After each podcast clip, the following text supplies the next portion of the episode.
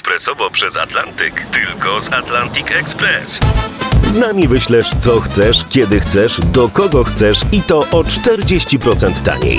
W Atlantic Express wysyłamy wszystko, co chcesz. 1 800 775 7363. Mienie przesiedleńcze, kontenery, paczki do Europy. Atlantic Express to 30 lat doświadczenia i o 40% niższe ceny na wysyłki kontenerów, samochodów i paczek. Ekspresowo przez Atlantyk tylko z Atlantic Express.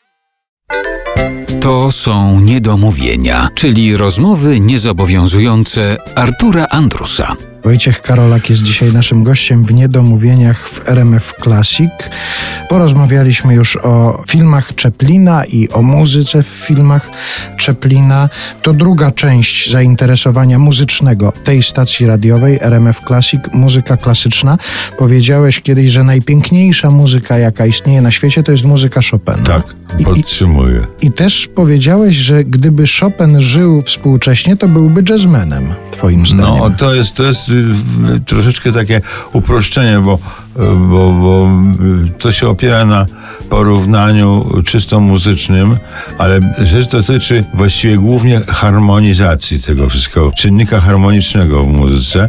Tutaj dla, dla mniej, mniej wyrobionych w nomenklaturze muzycznej harmonia to znaczy akordy, następstwa akordów i dokąd te akordy prowadzą, jak to się wszystko rozwija i tak dalej.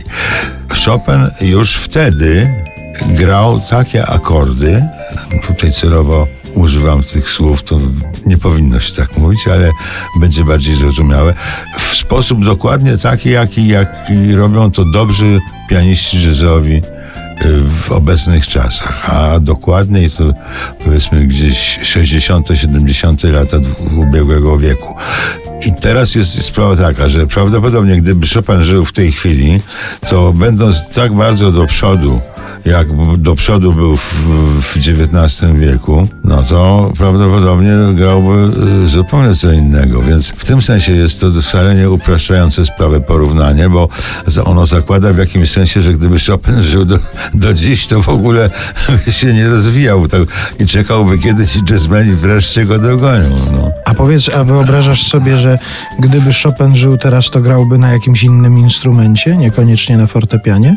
Właściwie, ja nie, ja myślę, że on by grał na wszystkich instrumentach, bo to byli ludzie, którzy, zupełnie dla mnie jest niezrozumiałe, jak można w tak krótkim życiu, jak życie Chopina, jak można zawrzeć, jakim cudem ten facet napisał taką nieprawdopodobną ilość tych genialnych kompozycji, jeszcze, jeszcze zdążył przy okazji prowadzić niesłychanie bujne życie towarzyskie, podróże, y, y, miłości. Czyli jazzman, po Tak, prostu nie, jazzman. ale to w ogóle jazzmeni to, to małe pikusie w porównaniu z Chopinem.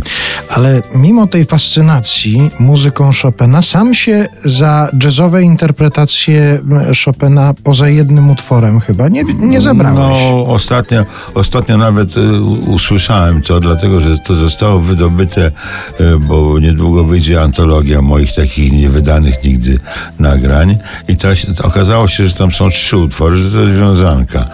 I, i no rzeczywiście no, da się tego słuchać, ale to jest bardzo skromne. Tutaj potwierdzam i, i powtarzam jeszcze raz, Andrzej Jagodziński, y, mój wspaniały przyjaciel, z, zrobił to znakomicie i w ogóle uczynił z tego jakiś swój wehikuł, którego przewiózł po całym świecie z koncertami z tą muzyką Chopina. On wynalazł świetną formułę na to. Szalenie ważną sprawą w tym przypadku jest y, kwestia dobrej pianistyki. Ja nie jestem pianistą zawodowym. Ja gram na fortepianie trochę. To się nazywa fortepian dodatkowy w nomenklaturze y, szkolnej i wszyscy to mają i wszyscy muszą trochę grać, bo to objaśnia bardzo dużo w muzyce.